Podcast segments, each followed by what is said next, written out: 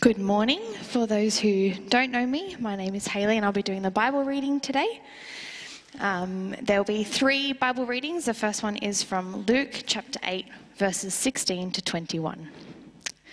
No one lights a lamp and hides it in a clay jar or puts it under a bed.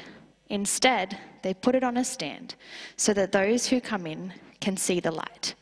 For there is nothing hidden that will not be disclosed and nothing concealed that will not be known or brought out into the open. Therefore, consider carefully how you listen. Whoever has will be given more, whoever does not have, even what they think they have, will be taken from them. Now, Jesus' mother and brother came to see him, but they were not able to get near him because of the crowd. Someone told him, Your mother and brother are standing outside wanting to see you. He replied, my mother and brothers are those who hear God's word and put it into practice.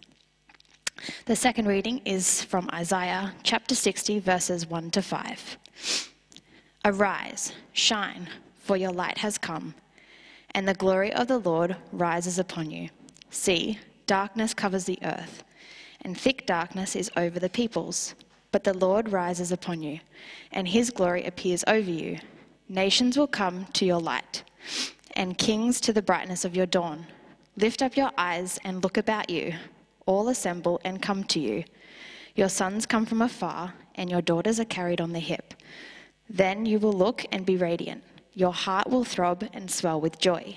The wealth on the seas will be brought to you. And our final reading is from Isaiah 60, verses 19 to 22. The sun will no more be your light by day, nor will the brightness of the moon shine on you.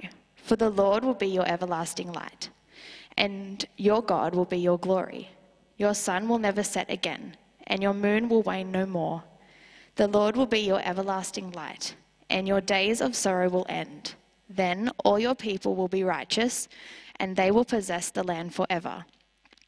They are a shoot I have planted, the work of my hands, for the display of my splendor. The least of you will become a thousand, the smallest a mighty nation. I am the Lord. In its time, I will do this swiftly. This is the word of the Lord.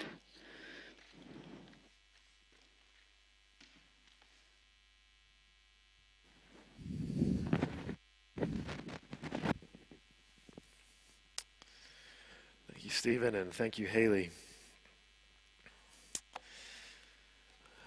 I invite you to grab your Bibles as we turn again to Luke chapter 8. We'll be looking at 16 to 21 this morning. And last week we learned about the parable of the sower, uh, which talked about the importance of how we hear Jesus.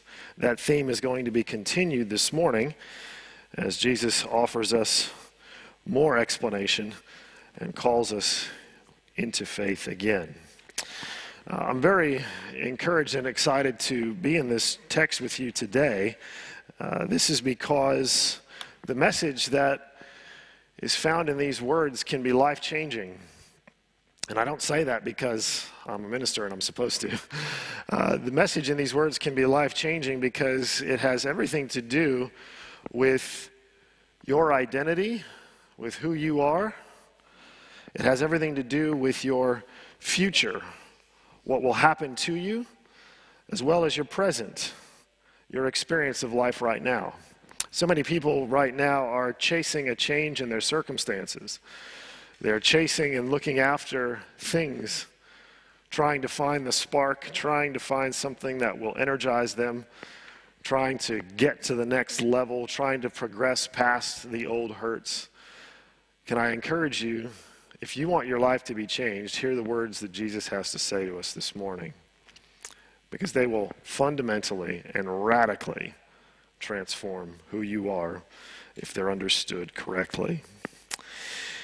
We come to Luke chapter 8, verse 16, and this message is titled Seeing Jesus. It's a bit of a play on words, and it's also a bit of a paradox. Uh, we'll get to that in a moment. But the reason uh, this is going to be, I believe, such a powerful message, uh, not not from myself, but from Jesus, is because it really answers the question of the relevance of Jesus today. What is the relevance of Christ? What difference can he make? What is his importance today? On the one level, it seems like a fair question because you might say, what does the life of a Nazarene Jew living 2,000 years ago have to do with us today, all the way here in Australia? But Jesus claims to have an importance that transcends both time and culture and ethnicity. It transcends gender. It transcends your sexual orientation. It transcends your economic status, your professional status, your past, your aspirations, everything. Uh, the relevance of Jesus today is determinative of our future and how we will spend eternity. It's also determinative of our present and how we behold or fail to behold the kingdom of God in all its glory. So, by way of overview, this text that we come to in Luke chapter 8, verse 16 to 21, it offers us part two of Jesus' teaching about the importance of how we hear his teaching. that was what the parable of the sower was all about. It talked about if Jesus is the one who's bringing the Word of God, the revelation of our Creator, and the parable told us that even though there's no deficiency in that seed, there's no deficiency in the message that Jesus would bring, the effectiveness of that seed or the germination of that seed in the life of those who hear it is entirely dependent upon the condition in which it's heard or the condition of the soils. Well, Jesus is going to continue to explain that. And here, paradoxically, Jesus will teach us that how we hear him depends on how we see him. This text blends elements of oral and visual perception, but we can't get it twisted. The extent to which we give hearing to Jesus' revealing words is determined by the extent to which we have beheld his authority, identity, and purpose. And on the face of this, this, this, is, very, this is almost common sense. This is why we put people in uniforms. Because if somebody flashed their lights at you and asked you to pull over to the side of the road, and they got out of their car and they were wearing their, their shorts and their t-shirts or their, a hoodie and a baseball cap, you'd say, what right do you have to pull me over? But no, we dress our policemen the, the traffic cops. We dress them in bright uniforms. And here in this country, you have that wonderful checkered pattern. You cannot miss a police car in Australia. Because we're supposed to see and we're supposed to recognize there's an authority in this individual. Okay, that means when they tell me to pull over, I need to pull over. That means when they ask to see my license, I need to show them my license. You see, how you see somebody impacts the weight with which you hear their words. And the same is true in this text. Some contextual features uh, of Luke chapter 8. We see here that Jesus presents first an image and secondly an illustration. Verses 16 to 18 constitute the image, and verses 19 to 21 constitute the illustration. But what they're doing is they are bringing further explanation of the appropriate response to the revelation that Jesus is bringing about the kingdom of God. And I just want to note a few things for the context for you. First of all, the audience, Jesus, he's continuing to speak to his disciples. There's not much of a break, even though your Bible might put a break between verse 15 and 16. There's really no break. And so Jesus is still continuing that explanation. In terms of the arrangement, Luke is using material here that is found in Matthew as well as in Mark, but he is tailoring it tailoring it both in terms of its placement, where he's putting it in his gospel account, and making slight adjustments to how he phrases it here. Thirdly, there is in these words a fulfillment, and I hope by the end you will see that Jesus' words are fitting the expectation of what the Messiah's role would be. You say, What's the Messiah, or who's the Messiah? It's a good question. Messiah was the one that God had promised would come. Messiah just means anointed one or chosen one, the one that God had deemed would bear his favor in a unique way, who would be his authoritative representative, who would speak the truth of God's kingdom and rule and his unfolding plan he would bring redemption for his people Israel, but it's a redemption that spills over and extends even to those beyond Israel, and thus becomes a fulfillment of God's promise to his servant Abraham, where he said that all nations would be blessed through his seed. And so the words Jesus says here are fitting of the expectations that came along with that Messiah's role. But there's also an element of reversal in here as well.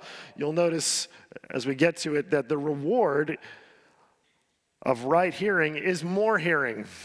if, you, if you listen well to Jesus, you get more. And so, for a Jesus who, who doesn't see any distinction really uh, in terms of social status or wealth, and he, he's happy to even have notorious sinners sitting at his feet, this Jesus who seems to love indiscriminately, here he says he is discriminate in how he rewards his revelation, that those who hear well will get more, and those who don't, even what they think they have will be removed. Again, this upside down nature of the kingdom. But what you need to really see clearly here in this text is this idea of perception. And Darrell Bock puts it this way He says that Jesus, sorry, I misspelled here, it's supposed to be H E R E. Jesus here is calling for faith through an extended teaching on revelation and response. You could write the story of the Bible as a story of revelation and response. Genesis 1 to 3, revelation of the created, creative God. Response, the rebellion.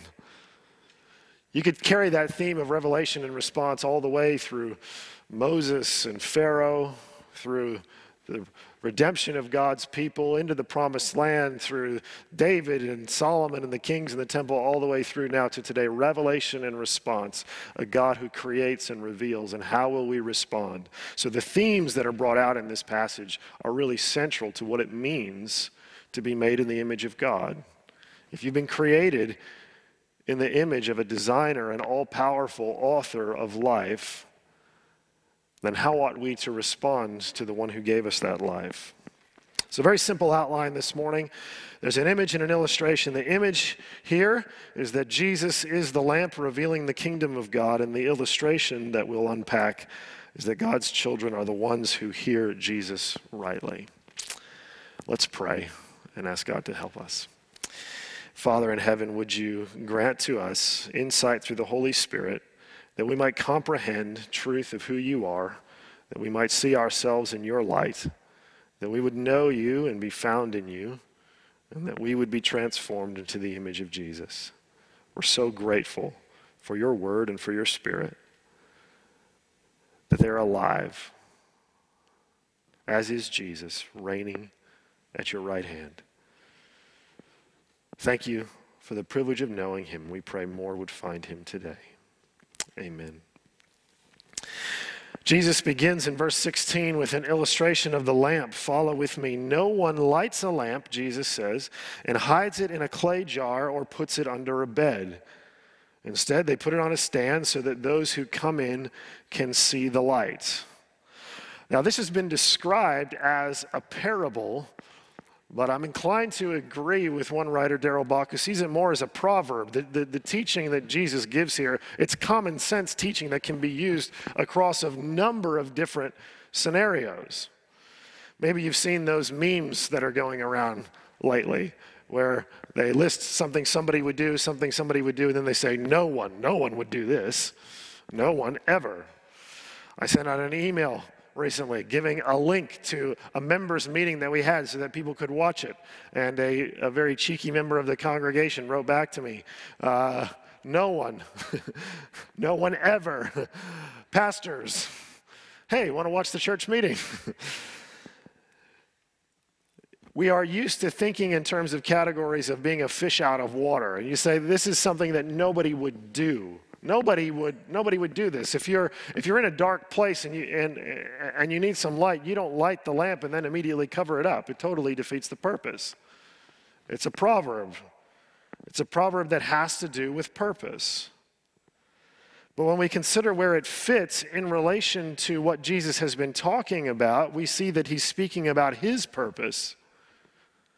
Now, this saying is used differently across Matthew, Mark, and Luke.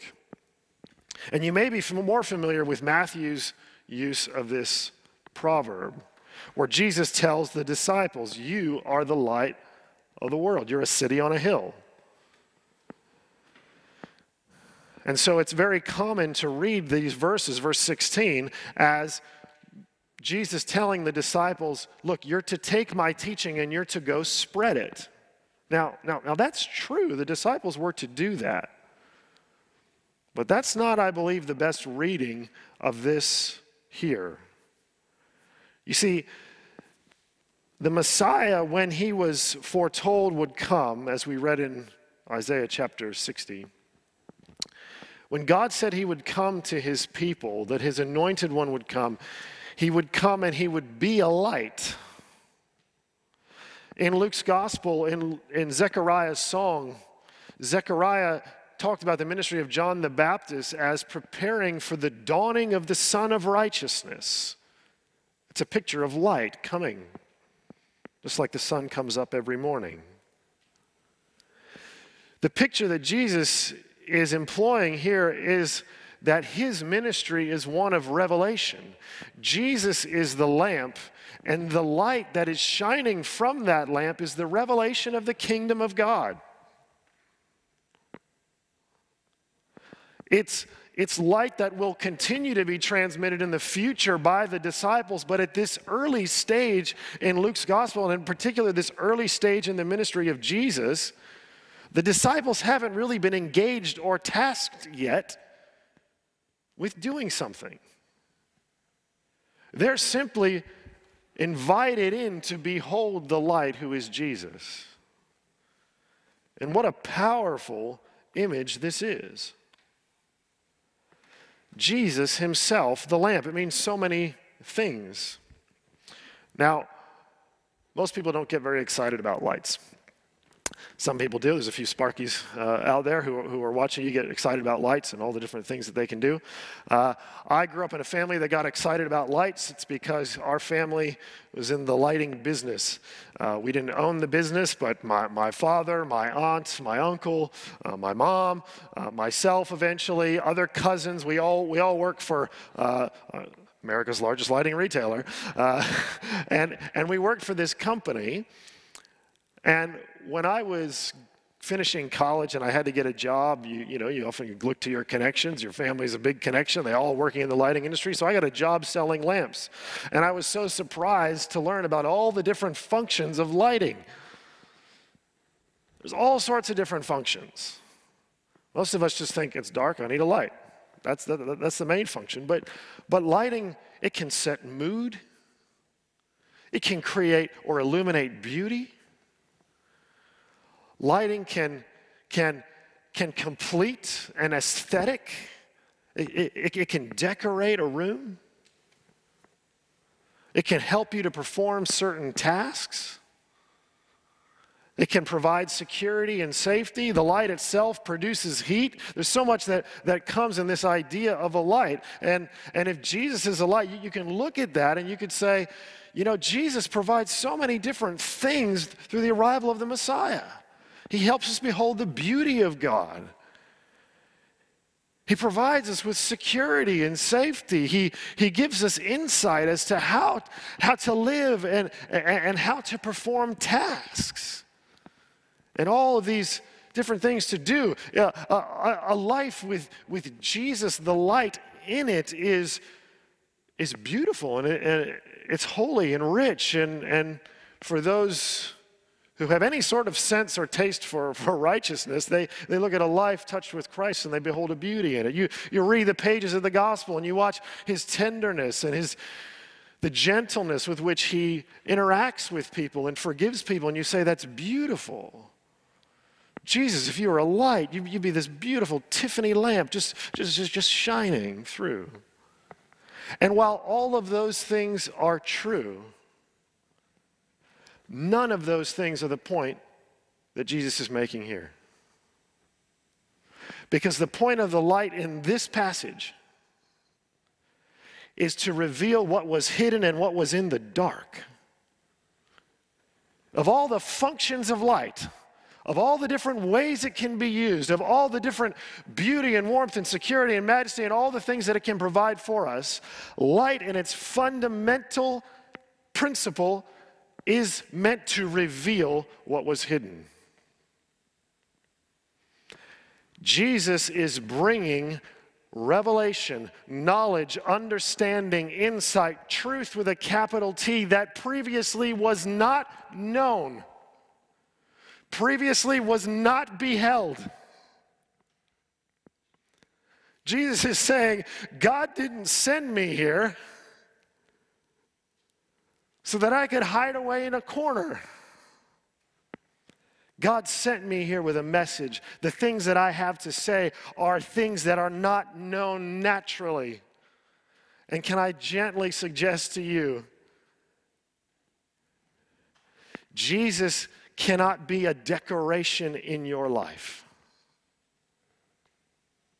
He did not come to be on a side table in the home of your heart. He came to provide illumination, to reveal,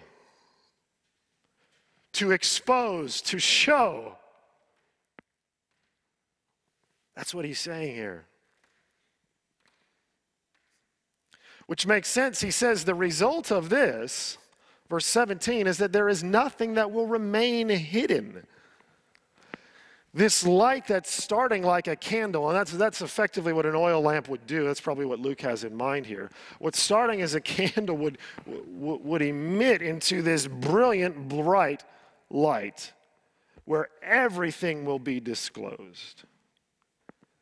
But notice the hint at the end of verse 16. The lamp is lit so that those who come in can see the light. And here, I direct your attention back just a few verses before when Jesus is telling the disciples why he's speaking in parables. He says, I talk in parables. The secret of the kingdom of God's been given to you, but to the rest I speak in parables. Though seeing they may not see, though hearing they may not understand. There's this sense in which the parables, this, these common everyday sayings of Jesus that are meant to seem a little bit distant, maybe a little bit vague or even opaque, for those who want to see by the light of his truth, it will draw them in. And Jesus says, when they come in, they will see by my light. What this means is if you want to know God, if you want to understand and see the kingdom of God, you must go to Jesus. And in going to Jesus, He will reveal things that are hidden. You say, What is revealed? What's this light shining on? Well, I don't think we have time to cover all the things, but let's just try to name a few. Let's start with the light of Jesus illuminating the Creator God. Through a natural observance of what we see in the world and in the universe, we ought to conclude that there is an all powerful being that is bigger, mightier, more powerful than us. But in the light of Jesus, you learn the heart of this God.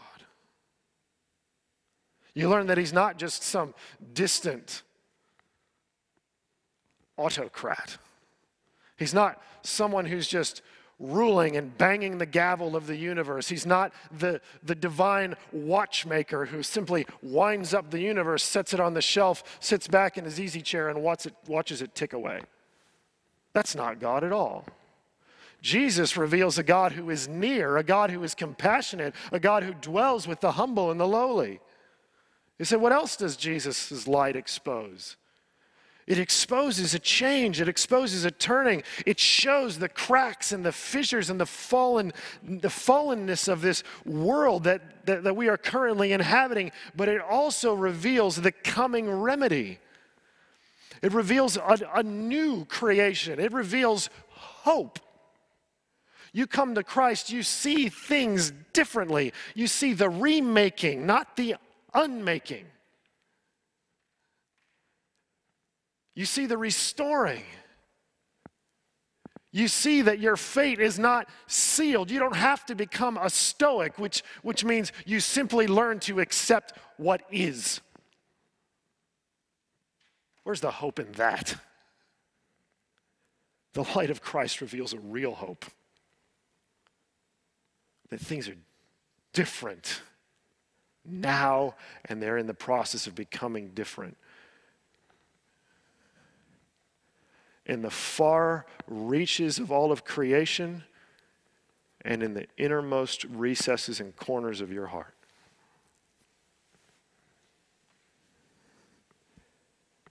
It reveals God's perfection. Here in this text is the doctrine of illumination.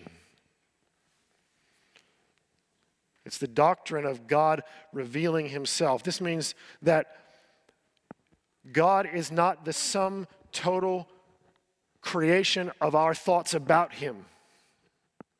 Perception is a very real factor, but perception is not, is not determinative of who God is. As Paul would say, let God be proved true and every man a liar. Jesus comes like the rising of a light. John would, in the writing of his gospel, explain that Light has come to the world, but this is the verdict that men and women love darkness rather than light. They didn't want to see the light, they didn't want to be exposed.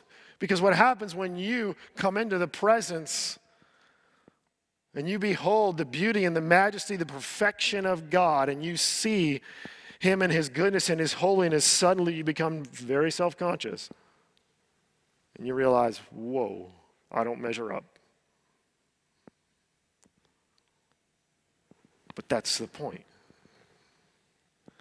It means if you're trying to measure up, if you're trying to, to, to pull out the yardstick and, and prove a case to God and say, I, I do measure up, God, you, you should accept me. Look at all the things that I've done. You're ignoring the light. You have a disease you cannot cure. You have cracks you cannot mend.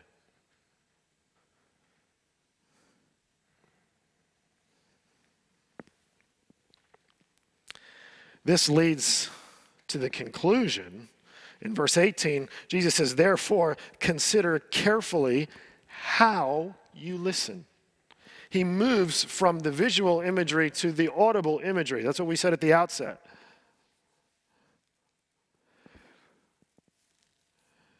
As one commentator, John T. Carroll, would write, he says, faith requires attentiveness to both the word that Jesus speaks and the, and the acts that disclose the reign of God. As we move further in this chapter over the next three weeks, we're going to look at the acts of Jesus. He's going to demonstrate his power. And it's meant to elevate our esteem and our understanding of his authority. But here, Jesus says, Listen carefully to how you hear. Mark says, watch what you hear. And, and, and, that's, a good, that's a good point. It's a good point to consider what things we take in and what things we don't take in. But here, Jesus, according to Luke, is saying, be careful how you listen. Watch out, literally, how you listen. I found much delight in a sermon that Charles Spurgeon preached on this. And he said a number of things that I'm going to share with you, which I think are instructive. The first thing, one of the first things he said was, we should not consider it a light and easy thing to understand the gospel. Yes, the truth of the gospel is so simple that a child could understand it, but let's not pretend for a moment that this is an easy thing for the hard hearted person to hear. Let's not readily assume that we can just stroll in here, or as you are, stroll into the lounge room and take a seat on the couch, and suddenly the truth of God's just going to hit you. We need to listen appropriately. Spurgeon would be so bold as to tell his hearers, he would say, You need to put as much energy into hearing as I've put into speaking. I'm curious, how did you come here this morning? How did you come to turn on your television? How did you come to sit here in front of this message? What was your, what was your expectation? Are you waiting for me to say something clever? Are you waiting for an illustration that's going to be entertaining? Are you waiting for something that you can share over the coffee table? Are, are, are, are you in blind consuming mode? Or have you come because you understand that the person who's going to occupy this pulpit is going to open for you the divinely inspired Word of God? And that there is things to be taught about the universal reign of a sovereign creator here this morning. Well, in case you're waiting for a funny illustration, I'll give you one. Spurgeon told this story. He said there was a, there was a, there was a man who was a fool. He, he, he might have had some sort of mental problems. He was, he was just a bit of an idiot, and everybody knew it. But he could do one thing really, really well. He was a very good messenger. And as Spurgeon is preaching in the 19th century, he doesn't have email, he doesn't have, he doesn't even have fax machines or SMSs or anything like that. So in order to convey a message, you, you, you, relied on somebody often to carry that message. And if you didn't have time to sit down and write out a note and, and, and use the paper and the expense to, to send something like that or a telegram, you would just tell somebody, I need you to take this message and deliver it. And Spurgeon said this, this man who was a fool and nobody respected him at all, but he did one thing really, really well. He was a really good messenger, but he was a bit quirky. And so what he would do is when he would show up to receive the message, he'd put one hand over his one ear, and with his other ear, he'd go like this. And he'd listen. Yep. Okay. And as soon as the messenger finished talking, he would take his other hand and he would go like this. And he'd run through the town going like this. So that by the time he arrived at his destination, he would give the message. Somebody said to him, Why do you do that? He said, Well, I don't want to open this one and it fall out the other side. It's ludicrous. That's not how memory works. That's not how retention works. We know that, right? But Spurgeon said, although he was a fool, he got something exactly right. He knew to retain the message, he needed to block out the noise. And as silly and as stupid as that might seem to you, how many of us need to go like this? We need to hear the word of God. We need to say, I'm going to stop listening to everything else. I'm going to put my hands over my ears and I'm just going to I'm just going to retain the word of the Lord. How many of us got so many voices, so many inputs, so many different things telling us what is true, telling us what to feel, telling us what to be, telling us the way the world is, telling us the way we are, telling us the way our family is, telling us the way everybody is. Everyone wants to weigh in on everything. And thank you, Mark Zuckerberg. We all have a way to do that. Thank you, Twitter. We all have a platform.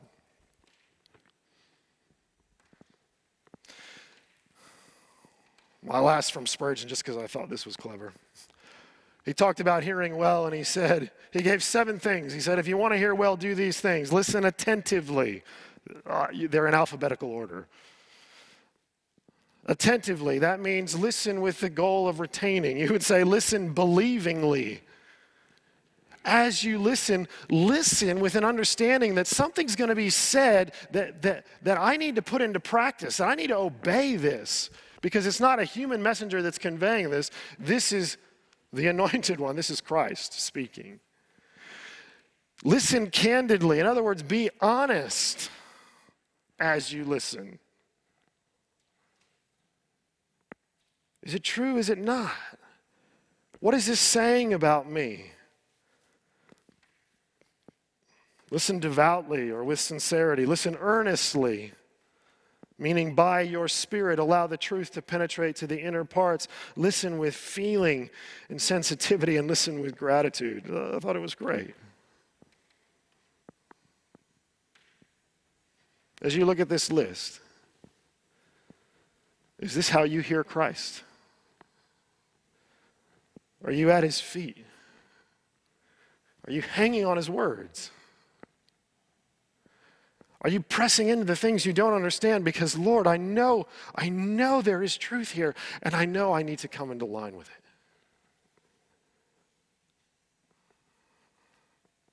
James would say when we so quickly forget the Word of God, we're like people who go look in a mirror and walk away, and immediately we forget what we look like. We're not looking or listening with any sort of sincerity.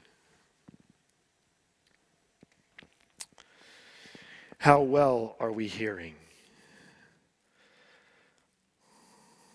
I love this quote from Mark Edwards in his Pillar commentary. He said this The degree to which one hears the parables, the extent to which one allows the kingdom to break upon oneself, will determine the measure of one's understanding.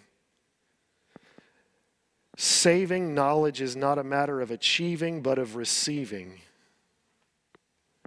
Did you hear what he said? Oh, that we would come into the light of Christ and would break our souls open. That we would be laid bare before him. That we would be changed. That we would be renewed. That we would be seen for what we are. There's two kinds of people in the world people who are willing to let the kingdom of God show them who they are, and people who are not willing to let the kingdom of God show them who they are. If you are not willing to come into the light of Christ and let the kingdom of God speak into who you are and into what you will be and become, if you do not allow that, then you're not listening well. And Jesus says you're under you're under threat. You're under threat that the knowledge you think you have will be taken from you. One of the most challenging and confronting things is understanding that there will be many people who hear the gospel and hear and know something about Jesus, but who haven't really heard, who haven't really listened who haven't really brought themselves into the light of God, who haven't come and let, the, let their souls be exposed by the kingdom, who, who haven't beheld Christ. And they think they have something. Jesus said, even what they think they have is going to be taken from them. But those who listen well, they will be given more. They'll be rewarded. And can I encourage you? You, you might be so scared of, of walking in the light of God. You might, like me, sometimes you're afraid to, to crack open your Bible and you think, oh, I don't know if I want to do this. I, I, I, God's going to just, just be angry and upset with me. Can I tell you, His Word is meant to heal and restore. You may need to repent, absolutely, but it's not meant to condemn. But there will come a time when there's nothing more to be heard, and God is going to finally and fully say, That's it. It's been enough time for listening.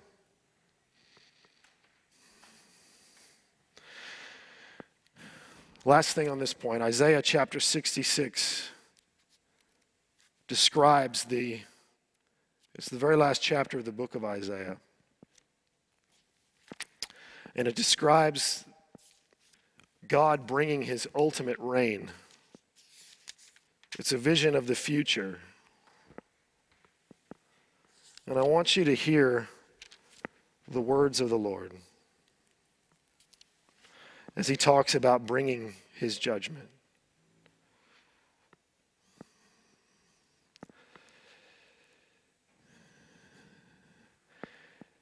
He says, Hear the word of the Lord, you who tremble at his word.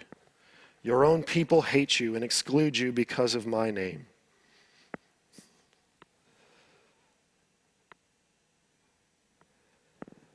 He says, they, they mock them, saying, Let the Lord be glorified, that we may see your joy. But God says, They will be put to shame. God goes on in that chapter to describe the fundamental difference between people who hear him and don't hear him. In one way, it's the gap between heaven and hell itself.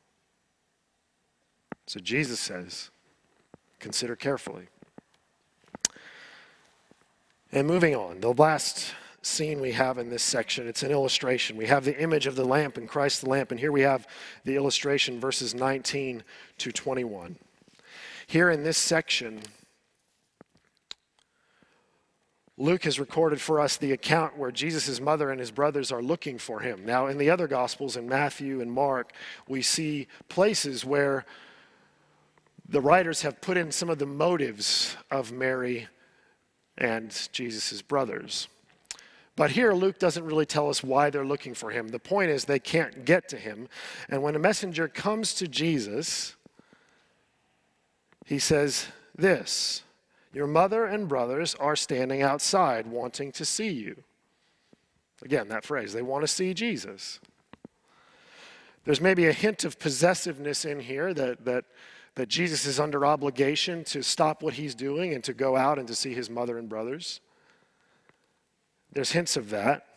But it's probably more just an occasion for this thing that Jesus is trying to teach. He says in verse 21, he replied, My mother and brothers are those who hear God's word and put it into practice. And you might think this is a really clever saying by Jesus. Can I tell you, it's, ultimately quite subversive. It takes the structure of his society at the time and he flips it on his head. Listen again to the words of John Carroll.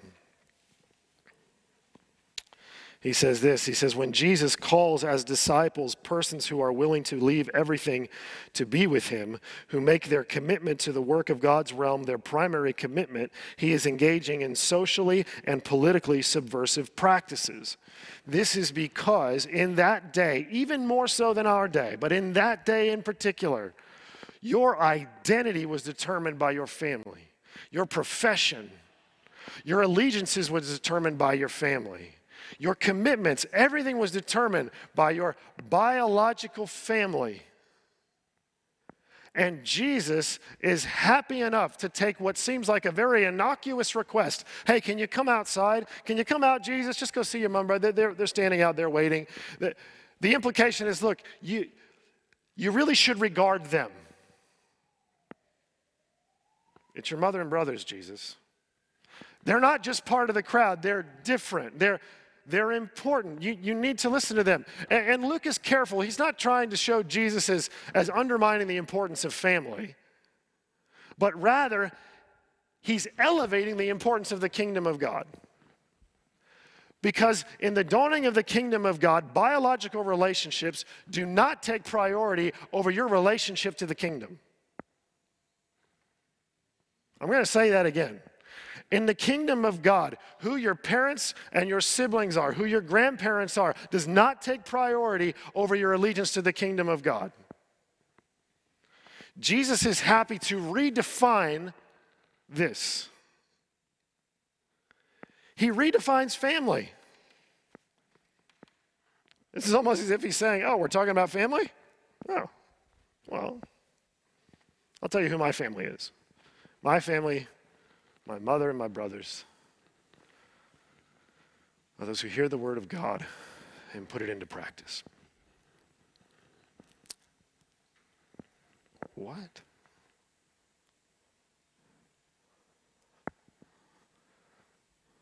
Now we're going to put the first point of this message to the test. How are you hearing that? As Jesus says this, my mothers and my brothers are those who put the word of God, who hear the word of God and put it into practice. As you hear that, how are you hearing that? Are you sitting there feeling really empathetic? Oh, Jesus' poor mother, you know, here he goes. Well, how hard it would have been. How hard it would have been to be the mother of the Messiah. Are you a little bit cranky at Jesus? You know, I'm always got to make a scene. Or are you hearing that as, oh, wow? That's true. Jesus, you're right. Jesus, thank you. Thank you for putting this back into perspective for me. I love this because Jesus, he, it's not like he obliterates the concept of family. He's not saying, there is no such thing as family. In the kingdom of God, there's no family. No, he says family is a beautiful concept. God created family. Let me tell you what it truly means. Those who hear and do the word of God are my mother and brothers. And I want to ask you this if the mother and brothers are those who hear the word of God and do it, who's the father in this family?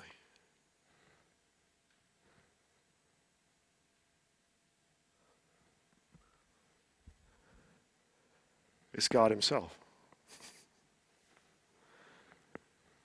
Jesus is saying, with the dawning of the kingdom, I'm redefining family. A family where your creator is also your father. And so, those who hear his word and do it like I hear his word and do it, Jesus saying, These people are my family. That's the true reality.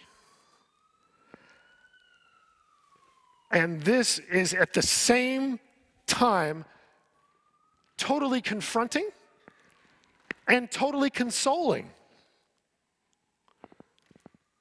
It's confronting to anyone who would seek to define themselves by their earthly biological family. If you are somebody who, who sees yourself primarily in those terms, and that's who you are, this is challenging because Jesus is happy to disregard it.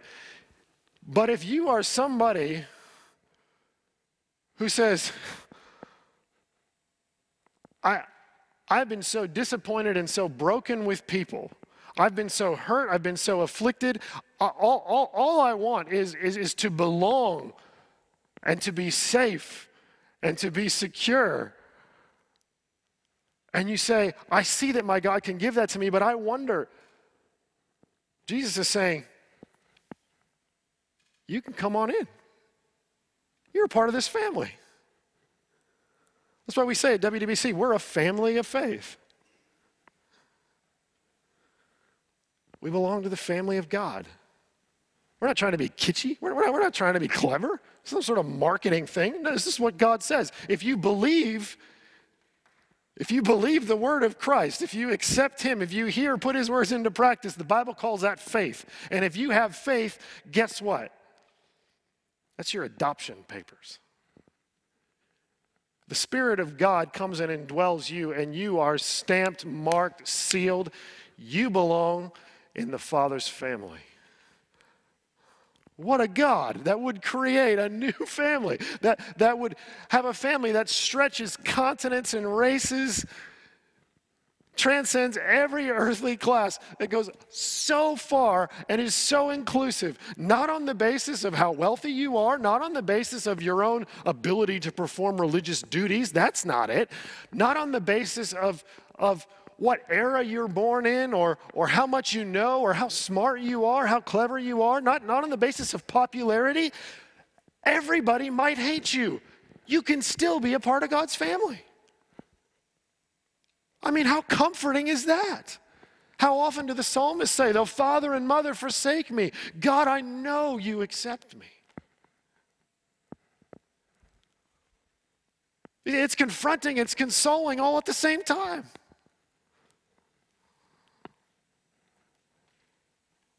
Why are you doing this, Jesus?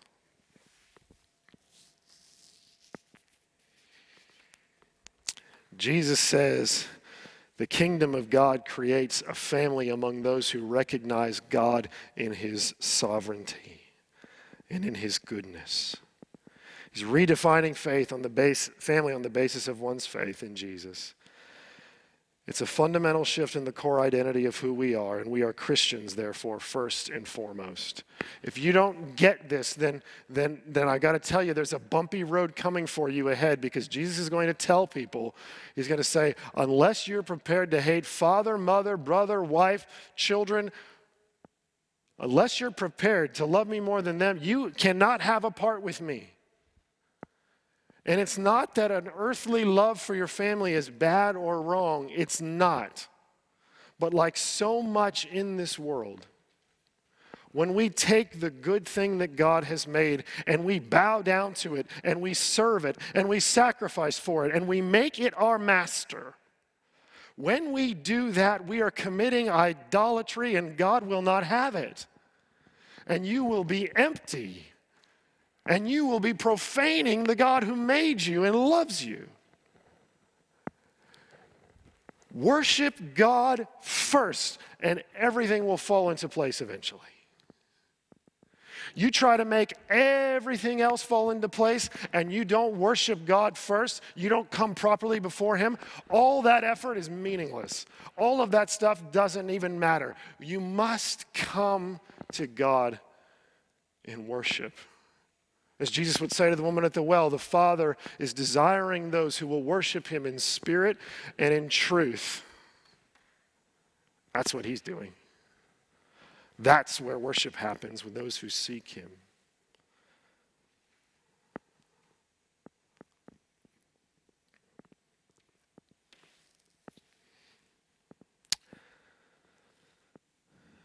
This is the image and this is the illustration. All of it's designed to probe you. All of it's designed to prod you and, and, and to draw you in to say, Have you really heard Jesus rightly? Are you really listening to what he says? Are you accepting his message? Are you coming into the light? Or do you see the light and, you, and, and you're sort of trying to go like this? Yep, I'm in the room, Jesus. Yep, yep, I'm here.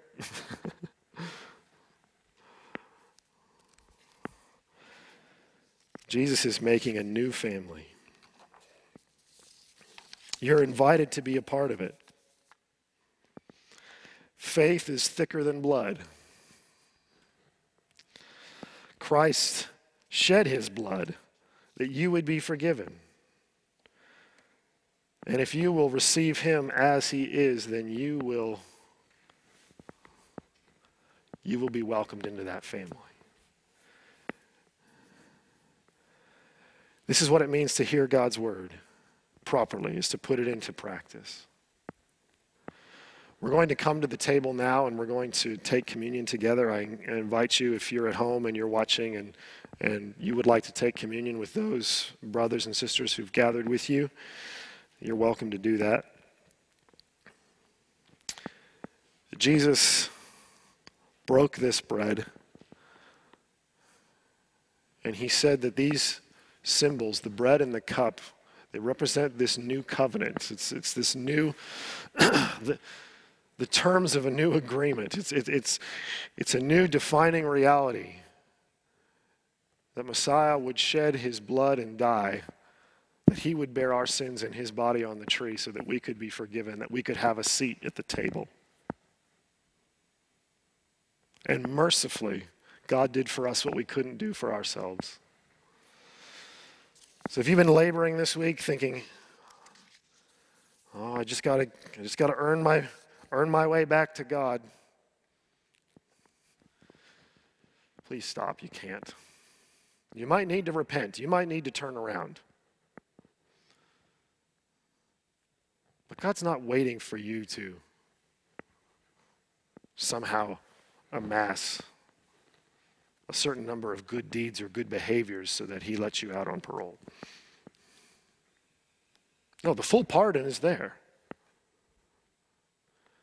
but to receive it. To receive it means that you've seen Jesus for who he is, that he is God in flesh, that you've beheld him properly, and that as the Son of God, fully God, fully man, that you hear his words with the authority of God himself. Let's pray. God, would you minister to our hearts today. Would you bless us as we come to your table? Thank you for these symbols that help us remember. Amen.